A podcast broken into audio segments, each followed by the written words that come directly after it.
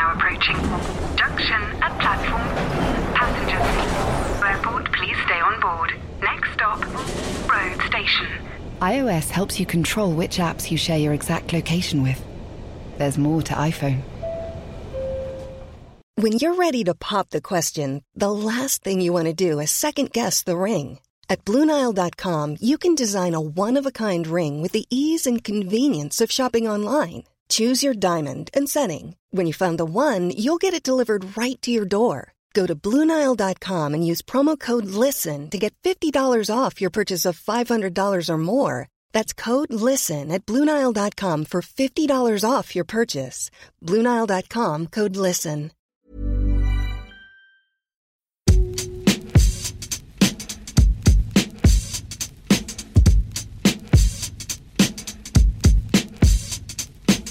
Hello and welcome to the Game Podcast from the Times. I'm Gabriel Marcotti, and I thank you for joining us. Now, with me in the studio today, I am delighted to welcome back Stewart Robson. And with him also is the one and only living Gheerbrant in captivity. It's Mr. James. Later on, we're going to be joined by a former regular on this podcast, Paddy Barclay.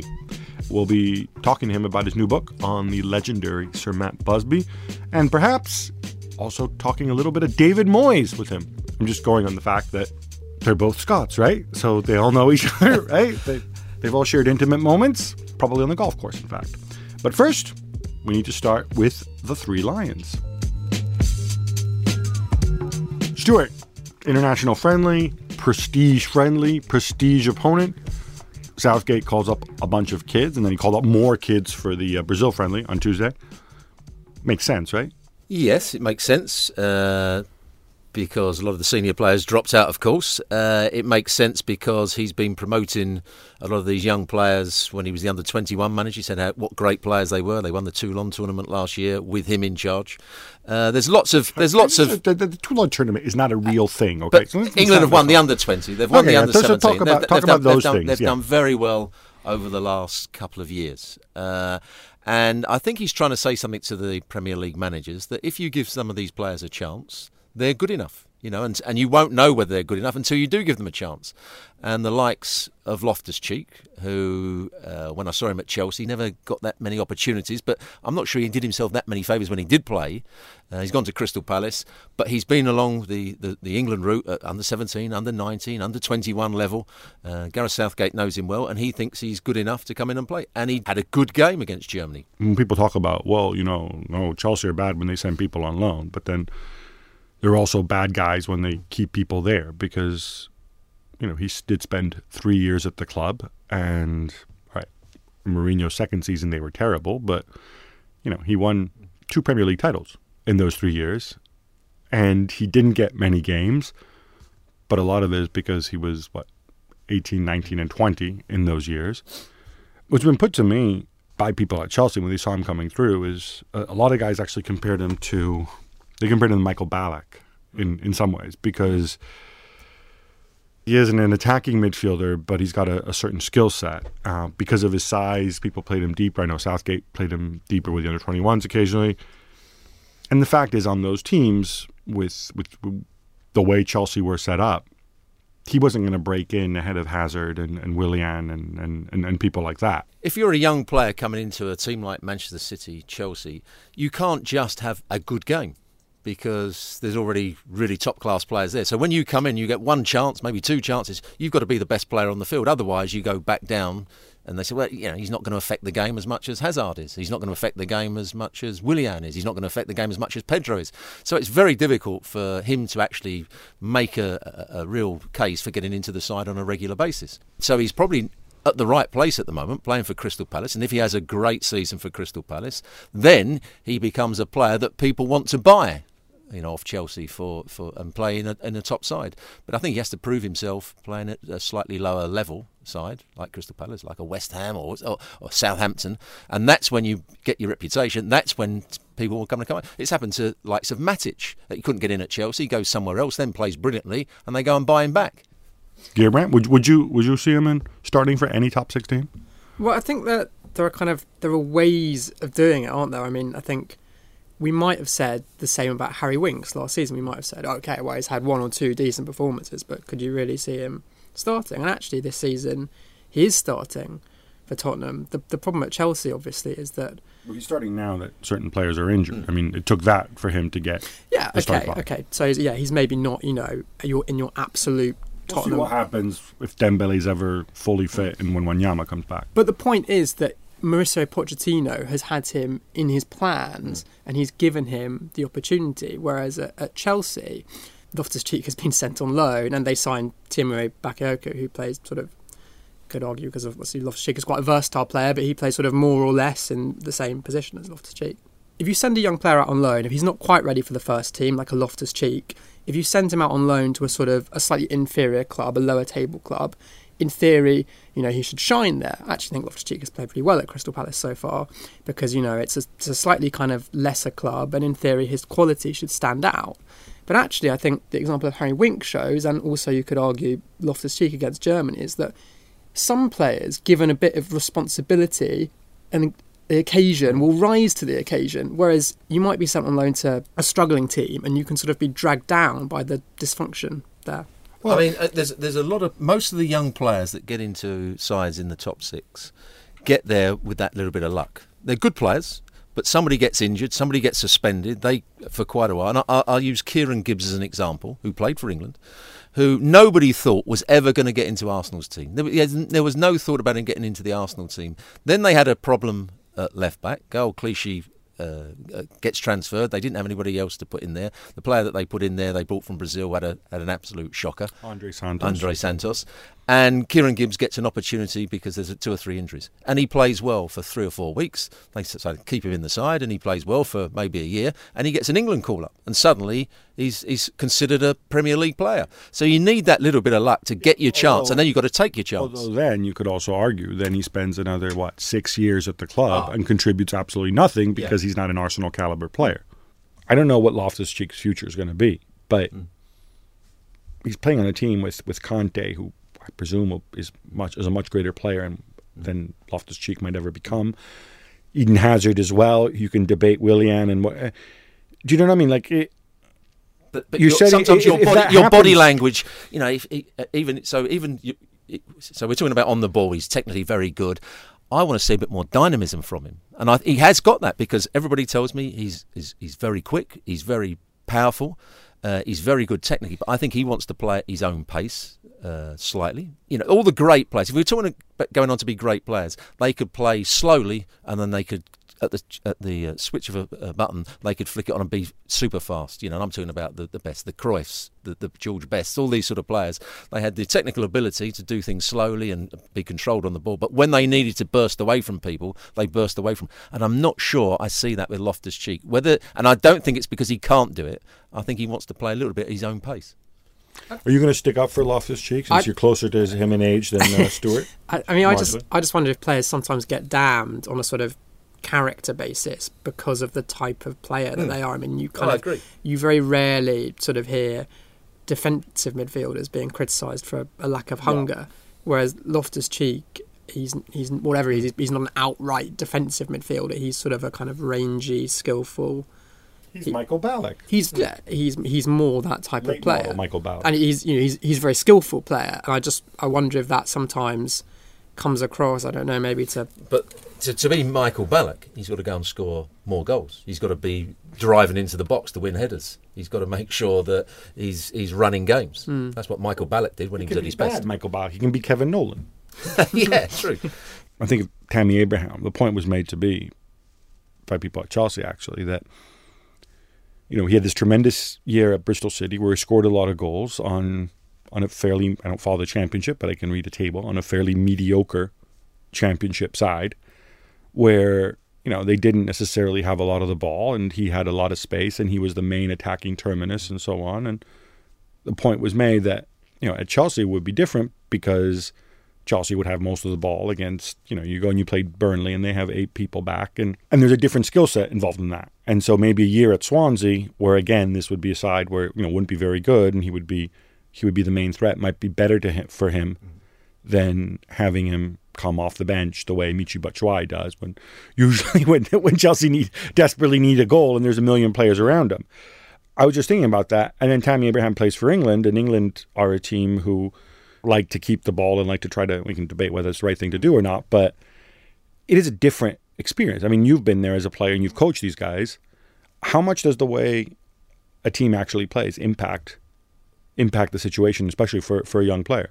Uh, yeah, of course it does. You know, when you're uh, Antonio Conte, when he's managing a team, I think the, the, the major strength of the centre forward has to be that he can play with his back to goal to link up the play and then break forward.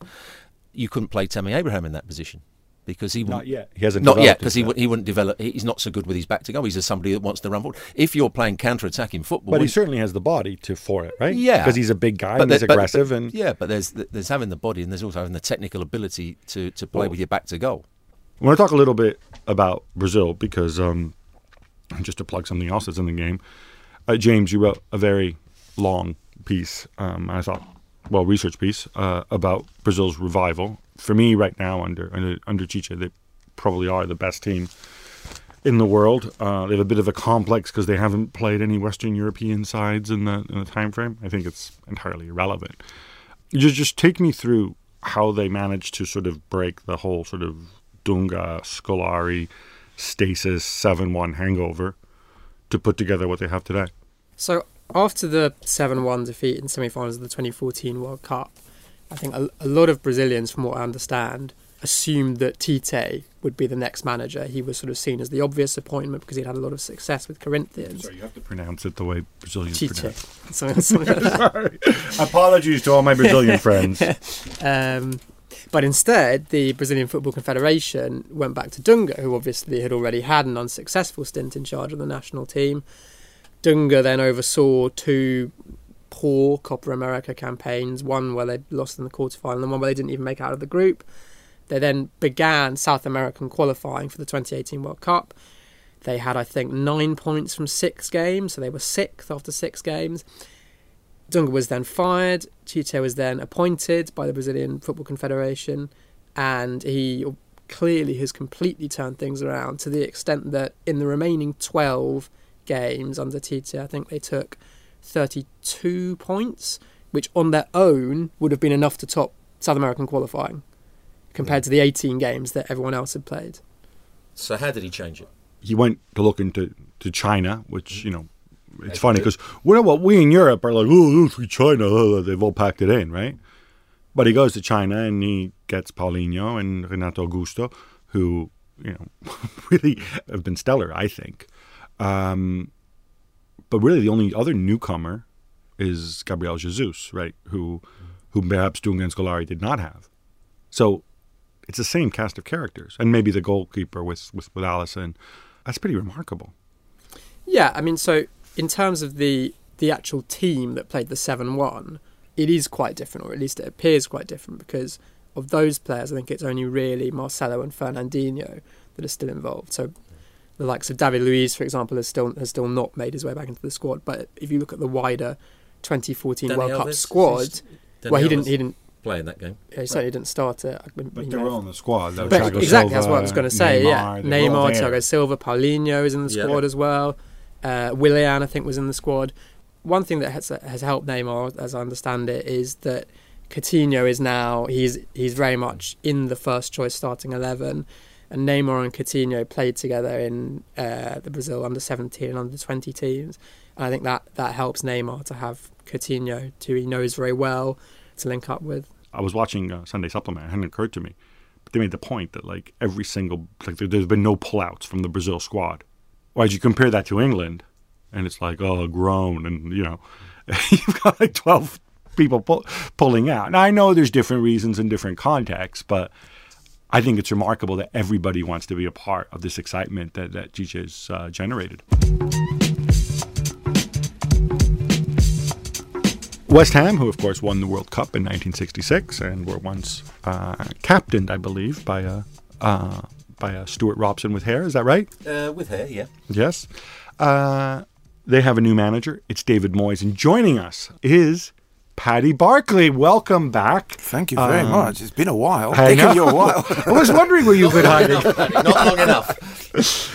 But uh, I want to discuss this because David Moyes is one of those people who I like as a person, Yes. as well as as admiring some of his work as a manager. Some of it's been good, some of it less good. What I struggle with, and what I think a lot of people struggle with, including our colleague Matt Dickinson, who wrote a whole column about this, is why he's taking a job at West Ham, and Dicko has serious concerns about a genuinely good person, Yeah. um, like David Moyes, getting involved with the unholy trinity. Is that unfair? No, it's reasonable. Um, I, I, I personally, I, I would disagree in the sense that David Moyes has to. What if he'd said no?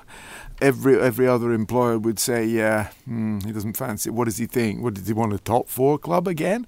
I think he had to, to have a go at it. He's probably also looked at the squad and thought, I can get to fourth bottom with this lot.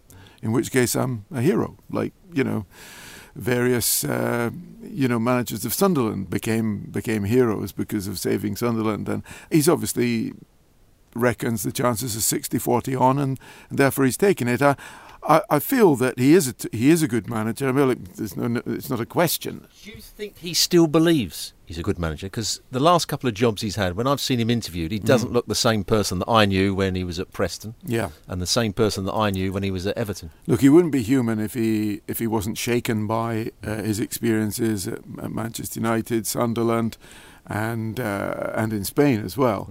But uh, at the same time, he, he either gives up and goes and lives on a country estate in, mm, you know, Lancashire or somewhere, or he reproves himself. He has to do it.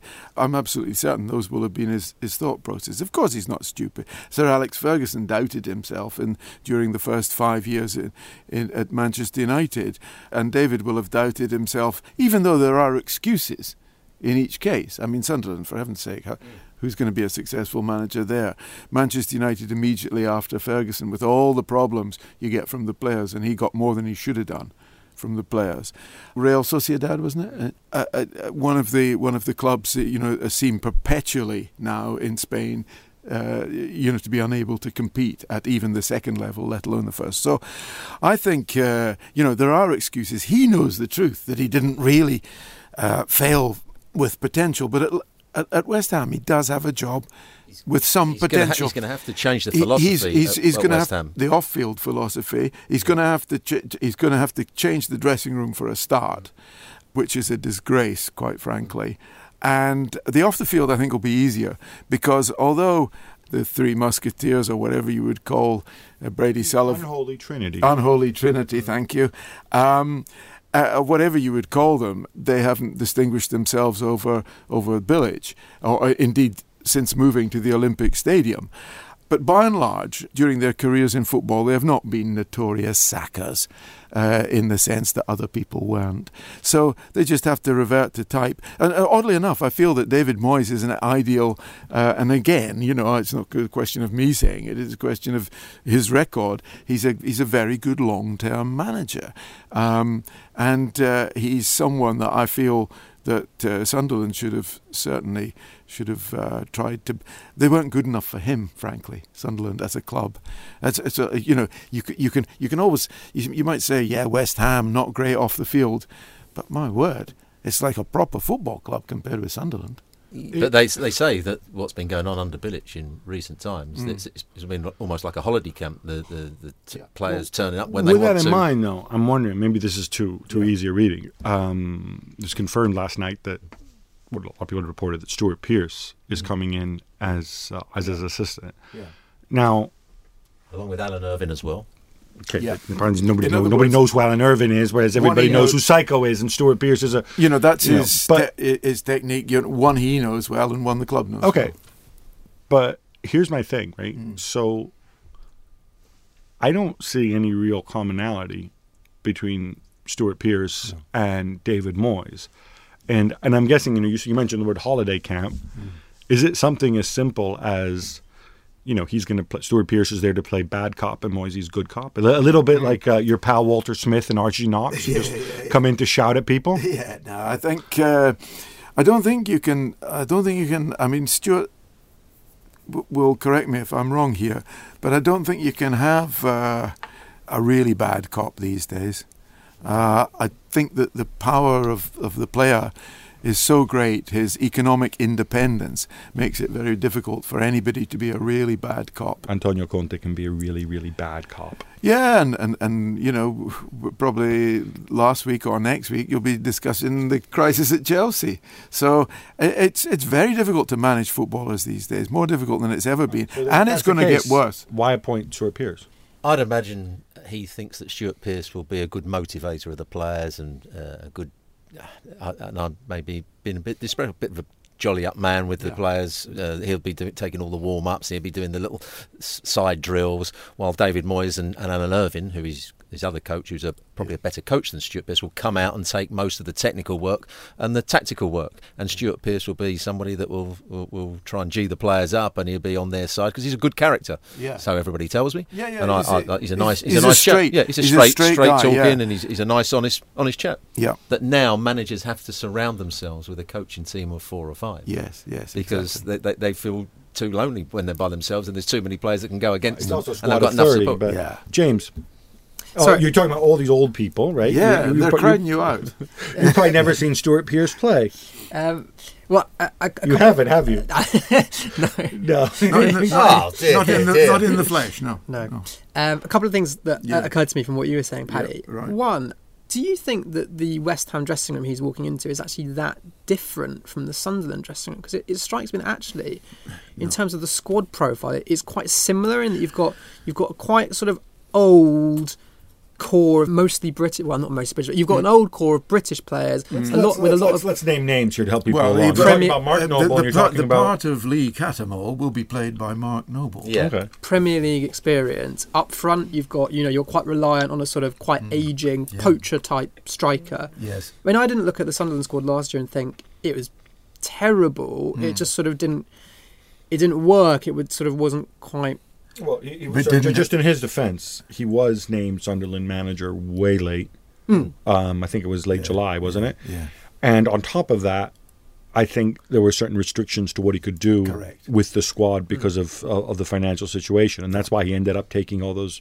Rubbish he United yeah, players he on couldn't loan. Get rid of some of the bad players because they were on too much money. Nobody Yes. else would take them. That's They're on right. contract, Yeah. and he couldn't get new players That's in because he didn't have enough money. He could also have avoided taking people like Donald Love in, but you know, his cool name, but you know, whatever. Yeah. Um, but here, this is No, I, I was thinking about it because it's become fashionable to go and blame, you know, Noble. He doesn't have the legs anymore, and, and Arnautovic, he's lazy, he's lazy. Fine, Mm. take Noble and Arnautovic out of the mix. If the other people are fit, Mm. This squad is still a mid-table squad. The, West Ham is really, really, really But the hardest good thing to do, players. from what from what I've heard about West Ham, they're unfit because the training hasn't been disciplined enough. The players have. Uh, it's been like a holiday camp there, and it's very difficult mid-season for David Moyes to come in and get the players fit up and running at the pace he wants them because he's going to play. I'd imagine uh, uh, quite a high pressing game. He wants his players to to be athletic. And I'm not sure the players are athletic at the moment. When I've seen them play, don't have international football. Uh, there, there, there's, I don't know. I, I just think if you have a good manager, quality makes a difference. And mm. yeah, and these are really good players that he has. I mean, the- the other thing that I was going to say is mm. that, as you pointed out, Paddy, mm. David Moyes is a very good long-term manager. I mean, the key success on his record was that kind of you know Everton, that big sort of almost dynastic Yeah. success that he had there. And what he's co- ostensibly been asked to come in and do here is a sort of, you know, he's only on a contract at the end of the season. Is a sort of short-term firefighting job, which I don't. Does that necessarily play to his strengths? Well, uh, I, I, I do agree with you there. Um, I think your analysis is absolutely spot on. The only thing I would say was that when he did, when he first went to Everton from Preston, it was a relegation fight. It really was. David Unsworth, who was, was there, I remember him being in the team.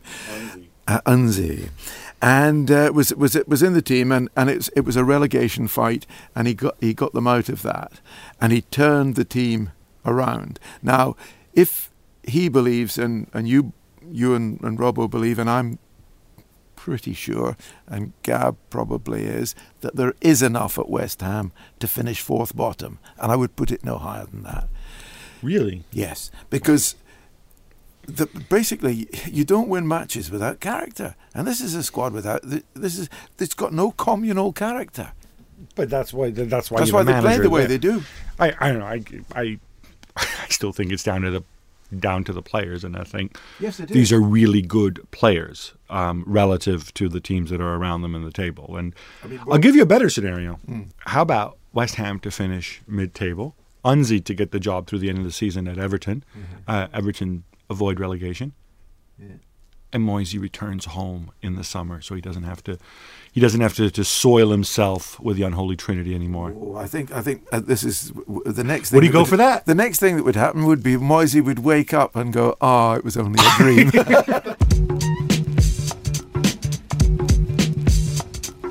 now, Paddy, the reason we have you here um, is also to to discuss discuss your book um, because you wrote about a guy who you know, is is revered. He has a street named after him. Yep. But let's face it, I think he did a lot of his best work many years ago. Um, I believe before when you were a child. Even that's how long it was. Even before he did some of his best. Yes, when I was a, ch- he did some of his best work while I was still a gleam in my daddy's eye. There you go. Mm. So we are delving back into we history. are going back a long time. But we are talking about um, one one of the real icons yeah. of, of, football in this in the scepter yeah. dial, uh, and that's and that's Matt Busby. I, I, yeah. And I'm curious because obviously this has been covered. Matt Busby actually wrote an autobiography, and it's funny because mm. there's um the, the, I tweeted this out the other day. Mm. Uh, there's a there's a wonderful interview with uh, Busby on, uh, on on Parkinson, who for yes. those who, who don't yes. know, is um, is a, is a former uh, presenter in this in this country, yeah. where among other things he has a he has a go at uh, at Clough. Um, yes. And he refers to the sport as a soccer, and he actually his autobiography is actually called was actually called soccer. Soccer, mm, something or other. Yeah, yep, yep. So so much for those like, oh, it's football, not soccer. I mean, oh, back yeah. then. In the old was, days, nobody know, worried about that. Busby was okay calling it soccer, but football anyway, incorrectness hadn't been invented then. I was struck, and, and, and the reason I and I recommend people take a look at this interview as they read the book because it's also different when you see somebody sort of coming to life, yes, not just yes. as a screaming picture, but yes. just. But, but what prompted you? Because a lot's been written about him, a lot's been said about him. Mm-hmm. What prompted you? Well, you talk about the, the, process. He, he, he, himself wrote two books, but I mean, we are talking half a century ago, um, and they were thin and not very definitive books, and they weren't, in fact, very good. Um, a lot of the other stuff that's been written about Manchester United and therefore Matt Busby, because uh, I mean, a lot of us grew up thinking of, you think of Manchester United and Matt Busby's face came up in front of your eyes.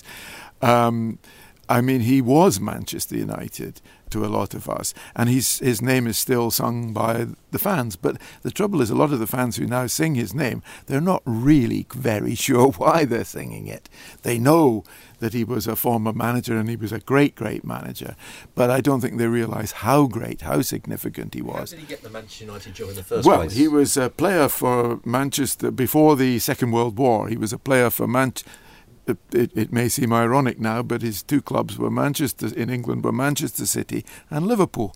And he, are now two Manchester United's two greatest, and he was with Manchester City for a few years. He came south from Scotland to play for them, and became made oh, a. So there is hope for Gary Neville to become Liverpool manager one day. I think so. I've, I certainly there is if if the power of prayer works. I pray for it daily. But um, he then left Manchester City because they signed a, uh, a really sexy player called Peter Doherty, and he went to Liverpool where he became captain. Not not, not the Babyshambles. No, Pete Doherty. No, right? no, no, no, no, exactly. No, very different. Very. Everybody's head. No, no, I know. I know who that is. Gheerbrant has no idea about Babyshambles. A, a very, no. yeah, exactly. They were probably finished before he was born, unless they're still going on. But as the Second World War broke out. He was captain of Liverpool and a very such a respected captain of Liverpool. In fact, he just welcomed uh, a young player from the northeast called Bob Paisley. Wonder what happened to him. and uh, and so he was so respected by Liverpool that he was quietly offered the job of assistant manager. And he said, "Well, I want to be a manager in my own right." Uh, eventually, and they said, "Well." I'm, sure George Kay, who was a very successful manager of Liverpool at that time, George won't go on forever, but he didn't want to be standing on George Kay's toes. He loved George Kay. And while he was away at the war, he uh, got the offer to come for an interview at Manchester United. He had a pretty good idea what it was about, uh, what the job he was going to. He wasn't going to be offered a job in the tea bar, and uh, so he came back and, while still in uniform, signed to become. For his first job in management was as manager of Manchester United, and uh, Can you provide just also some context Yeah. on what Manchester United was Yeah, back there then? was- Because one of the remarkable it was things the I think- second biggest team in Manchester. But what people sometimes don't just read, only just second biggest team in Manchester, people don't realize about Manchester United is if you go through their history, they've had two periods of extraordinary uh, success. One under Busby and one under some other bloke more recently. And they were hugely popular, but for a long time in their history, they weren't particularly good. And outside of those two periods, they weren't particularly good. In fact, they they hold they still hold the record until Benevento plays again and loses. They still hold the record for a Big Five league for consecutive losses to start a season. 1930-31, they lost 12 consecutive games. At a time when Man City were doing very well, so there was, you know, So for, for so Busby comes into this Yeah. club in a big city and whatever, and it's uh, maybe not a rival club to Liverpool back then, not Yeah. seen the same way, but What attracted what's his brief? Yeah, what his brief, he was offered a three-year contract, and he was told quite correctly that Manchester United were already producing good young players from around the Manchester area. A bit like the class of '92, mo- apart from Beckham, most of them were from you know the Manchester area. the Manchester area, and um, that was true because that team was good enough to win the FA Cup within three years of Matt taking over as manager. But he said, no, three year contract's not going to be enough. I want to build not just a team, I want to build an entire structure. And that structure, of course, was based on youth. That structure culminated in his best team. He produced three great teams at Manchester United, but the best one was the middle one, the, 1948, 1958, 1968. And the 1958 team, the, the one that was destroyed at, uh, in the Munich crash, um, that was the one he believed was his best. And that, that was the culmination of his dream. That, that team Full of youngsters as well. full of full of youngsters. Home, uh, I think, at one stage during the building of the Busby Babes, he went four and a half years without signing so much as a free transfer. Four and a half. Didn't bring in a single player. Didn't bring. He didn't have to, because he he had enough coming through the ranks at Old Trafford to build not one team but two, playing the same way. All these things that now have have become. Oh yeah, Pochettino is fantastic. Guess what he's thought of? I can't think of many things that are now considered great um, that Busby didn't do a half a century earlier. It's also right that it was a different era because Much in easier- those four and a half years when he wasn't signing anybody, he wasn't winning the league and and and, and, and, he whatever. did win the league in one of the seasons, But- but but- but, I mean, you he wasn't have- having to win the league every year like Antonio Conte. He goes two months without winning the league, and people ask why. or So- or indeed even Sir Alex Ferguson years Alex later. Ferguson, yes.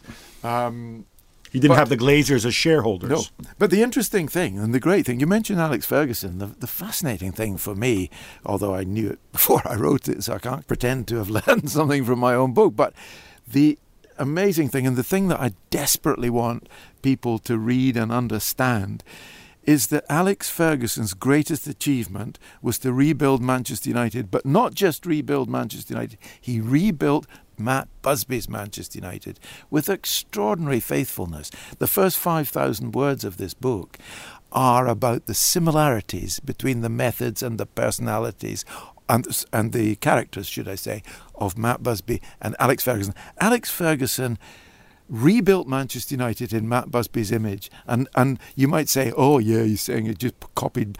It's the highest compliment I can pay to Alex Ferguson. It- this is a really good point because, so just to talk about myself for a minute, um, I wasn't living in this country and, and for most of the 1980s, and Liverpool were the English side that Yeah. everybody feared, and United back then were a side that cycled through managers and spent tons of money. This was a team that tried to basically go and, Big and, and spend was in its way. as they call yeah. it. and and I remember even even hmm. you know some of the early Ferguson teams where obviously he had to produce and obviously you know oh, and and Very heavily. you know but but you know Pallister and Yes. Neil Webb and you know and and, and Paul Ince Big, big famously you know they were just they would just throw money around Yep, and it all right. felt so fragile so um so kind of fly by night so desperate like Yes. we're going to spend our way out of it Yeah. but all the while He was and buying, Ferg- time. Yeah. he was buying time for himself. That's right. And he was and he was following the Busby blueprint. Now, Absolutely I'm curious. spot on. they- I'm assuming Sir Alex met. Yes. Busby at some yes. point? In fact, he said, I mean, a lot has been said about the comfort that Bobby Charlton, Sir Bobby Charlton's presence at Old Trafford was a real football man at the, the, during the early struggling years of Sir Alex Ferguson. But he, um, uh, uh, the, in the book, there's there's a lot of stuff from an old old interview that I did with Sir Alex Ferguson in 1993, and he talked. They were on the verge. They were not far off winning their first title under him, which really cemented it. Meant he, he was he was fine. He was fireproof. But for a few years he hadn't been, and he he told me, and it was a lovely graphic description. He said, I often used to go into his main office was at the Cliff, the old training ground, but he said I often used to go into Old Trafford, and I was hoping for something, and as soon as I opened the door of the reception building, if I could smell the pipe smoke, I knew Matt was in. His office was on the first floor, but so strong was his pipe smoke that it would it would fill the whole reception area. And he said, if I could smell the pipe smoke, I just used to say hello to the receptionist and toddle up there, just have a chat with Matt. And I, I can't tell you how valuable it was. And it did. But he, he not only, but the great thing that, that Alex Ferguson did was that he he lent on Matt, yes, definitely, for inspiration, but he embraced his legacy. He didn't sort of say, that's all in the past. Matt Busby, forget it. Yesterday's man. He's, he, he said, we've got to get back to where Matt Busby was. And in fact, it, was it was Matt Busby that imbued Manchester United with that glamour. When when he was at, at Aberdeen, Alex Ferguson, and he said, um, he told his chairman, he said, there are only two clubs I'm going to leave Aberdeen for, you know. Um, Dick, uh, Dick Donald was the chairman. He said Manchester United or Barcelona. Now, the only reason he could mention Manchester United in the same breath as Barcelona was because of what Matt Busby had made that club. The glamour. There's so much more that we could talk about. We haven't even mentioned the uh, three Ballon d'Or winners and uh, Yeah. the, in 1968 and all this stuff. Unfortunately, we're out of time, but uh, the book is out. I think it makes a, a tremendous uh, Christmas present uh, Thank for the Manchester United uh, fan Yeah. uh, in, in in your life, and I think we all have Oh, Manchester. neutrals as well, surely. Yes, and neutrals Paddy's love- writing. I mean, what, what a brilliant writer he is. Time now for some quick hits. Heartbreak for Northern Ireland as they're knocked out by Switzerland, and in the end, uh, that highly dubious penalty in the first leg made all the difference. Stewart, this would not have happened if we had VAR in World Cup playoffs, and probably wouldn't have happened if we had additional assistant referees either. Um, but anyway, more importantly, if you were Michael O'Neill, what would you do? Can you go any further? Not with Northern Ireland, you can't. I mean, he's done brilliantly over the last couple of campaigns. Uh, he's got more out of this side than anybody has of recent times. Uh, and I think his stock is very high at the moment. It's the right time for him to move on. Say thank you very much. I'm sure a top championship side will come and have a look at him and take him. I'm not sure he'd get into the Premier League at the moment. I think he'd have to do well in the championship, and then he might get a job in the Premier League. But If think you were a top championship side who wanted to get promotion, would you hire him with his style of football?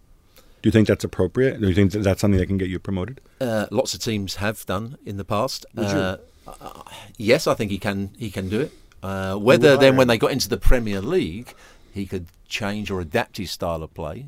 That's another question. I would have thought it might actually have been the other way around. That if you play that way, maybe you're better suited to staying up near the bottom of the Premier League than you are to. Well, getting I- promoted I, I from the think if, if, if, if he was in the Championship, I, I think he'd. I don't think he's just a coach that would be uh, uh, defensive and and uh, try and play long ball football all the time. You have to play a dynamic style in the championship. You have to make sure that you get the ball into the front areas quickly. You have to usually have a couple of front players that combine well. You you get promoted by scoring goals. So stuff that his teams have struggled to do. But I think he would do it in the championship. It'd be interesting. I, I, I'd love to see him in a, in a different in a different context. Croatia have qualified, and uh, James, on paper, they look like one hell of a team. From Ivan Perisic to Luka Modric, from Ivan Rakitic to Mario Mandzukic. Should we be making a bigger deal out of them? I mean, I, I think this Croatian generation might have unfinished business at, at, major tournaments. I mean, they've they've not had a, they've not had a particularly good result this decade, but they've sort of had they've had individually sort of eye catching results like beating Spain at the last Euros and then they lost to Portugal, who ultimately went on to win. I mean, obviously everyone knows they've got a lot. They've got you know brilliant crop of midfielders. You've got Modric, Rakitic. Kovacic, but I also think they've got quite an, they've got quite an underrated group of strikers. You've got Kramaric, who's been pretty good at Hoffenheim for a season and a half. Kalinic has scored a lot of goals. Uh, Mandzukic. They also have a ton of baggage. They've got True. baggage. They've got to, they, they had to sack their manager to, Yeah, to appoint true. somebody else who we're not sure is going to take them to the World Cup. Dalic. The Republic of Ireland drew nil nil away to Denmark on a horrid pitch in what many neutrals, um, and not so neutrals like Ray Houghton, described as a horrid game. Stewart, this is very much in the balance. Thoughts? Uh, yes, I think I think they described it exactly right. It wasn't a particularly good game. The Republic of Ireland went to defend and try and be as hard to beat as possible, which you always do when you're going away from home in a playoff game. I think they've got every opportunity to go and win. I, I've seen Denmark play on three or four occasions. I don't think they're a particularly good side. I don't think they've got that much creativity. So I think the Republic of Ireland will win the game very narrowly. Is that good for football? I'm not sure it's good for uh, football, but it's good for the Republic of Ireland. Now, one of the main reasons Italy are in the playoffs is that they were second seeds and they ended up in a group with Spain. And that happened because between 2011 and 2015, when the draw was made, they did a horrendous job with friendlies, both in terms of results, winning just 5 of 21, and in terms of scheduling.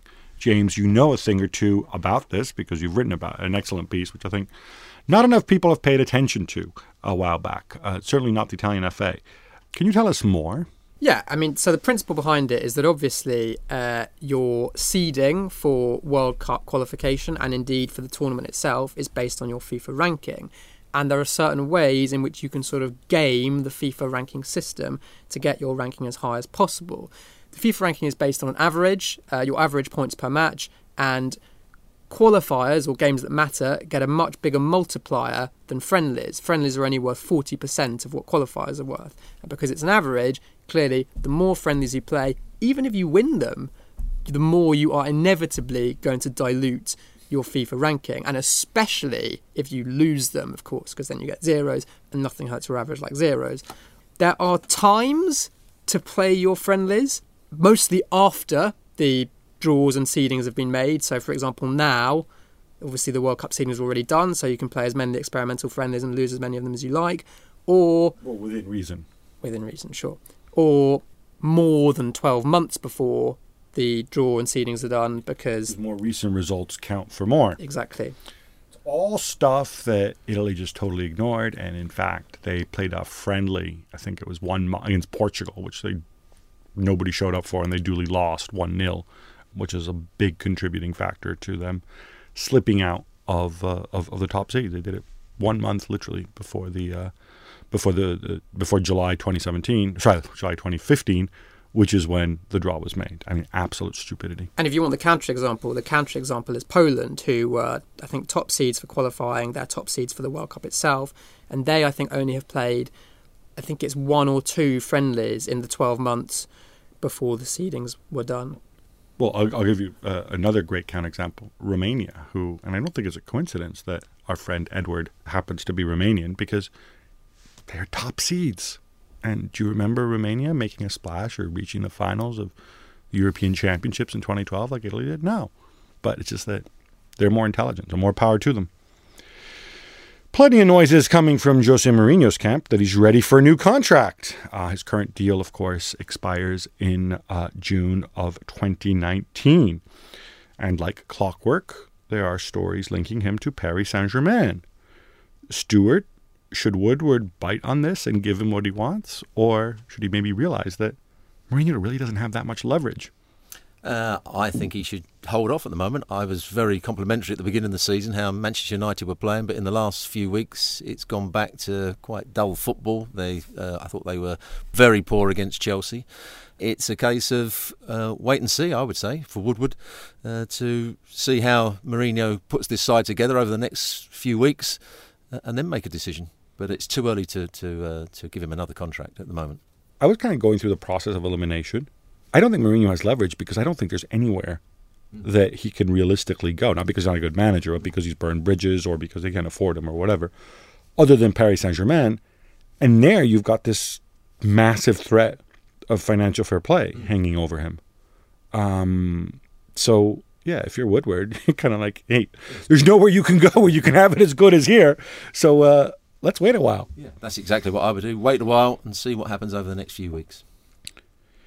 Now, we don't often delve into the lower divisions, but I think the Oystons merit mention. Uh, James, you've done a lot of reporting uh, on this and a lot of research on this. Um, can you sum up this lovely duo, what they're accused of doing, and maybe tell us if you can conceive what it must be like to be an Oyston? Uh, I'm not sure about the second part, but uh, the, the Oystons are the Blackpool owners who have just lost a case at the High Court and been ordered to pay a huge amount of money to the minority shareholder who's called Valerie Belokon. And essentially, what they're accused of is is stripping the club during the period that Blackpool were in the Premier League, taking money out of the club coffers and paying it in to their own companies to the tune of about, I think, 11 million pounds, I, think was the figure, described by uh, Mr. Belokon's barrister as using the club like their own personal cash machine. I, I find it extraordinary. I go back to the fit and proper person test that people are really, really taking taking the absolute mick with this. And the next time you have some club owner crying that, oh, but look, I've put so much money into the club. Believe me, with very, very few exceptions of the Jack Walker variety back in the day, most people who own football clubs do not lose money on their investment. And if they tell you they are, then they're liars. Gab, one for you. It could be a moot point by the time some people get around to listening to this podcast, but what do Italy need to do Monday night against Sweden to overturn that first leg deficit? Realistically, they need to win by two clear goals, which is something that they could do on paper because they have a much higher ceiling uh, than uh, than Sweden do. But it's something that definitely will not happen if they play uh, a first half like they played in uh, in Stockholm last week when uh, they were slow. Uh, they were scared. They looked like they had all sorts of psychological hangups. They were they were intimidated. The whole thing is grotesque that they're in this that they're in this situation, and um, yeah, you have a whole nation. I think I speak for me, I speak for myself, I speak for others. I just want this to be over. I just, I, I, for me, the days between Friday and Monday night are just absolutely horrendous. I can deal with, obviously, I'd be happy if they made it. Um, and I could actually deal with the disappointment of not being there. But it's this period in between where, as as we talk, I, I tell myself that, hey, look, in about 10 hours' time, um, everything will be decided. And that is what is completely horrendous to deal with the uncertainty. Right, that's all we've got time for today. Many, many thanks to my excellent guests, Stewart Robson, James Gheerbrant, and Paddy Barclay. Remember, it's just eight pounds for an eight week trial for our newspaper. All you need to do is search The Times online. And this season, in addition to our content, you also access highlights of every game in the Premier League, Champions League, Europa League, and the FA Cup. We're going to be back next week after the Premier League returns with that little thing we call the North London Derby. Till next time, bye bye. The game is brought to you by The Times. For more information and more podcasts from The Times, head to thetimes.co.uk.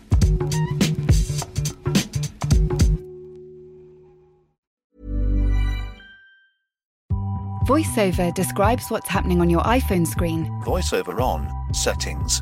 so you can navigate it just by listening. Books. Contacts. Calendar. Double tap to open. Breakfast with Anna from 10 to 11. And get on with your day. Accessibility. There's more to iPhone. Small details are big surfaces. Tight corners are odd shapes. Flat, rounded, textured, or tall. Whatever your next project, there's a spray paint pattern that's just right. Because Rust-Oleum Custom Spray 5 in 1 gives you control with five different spray patterns.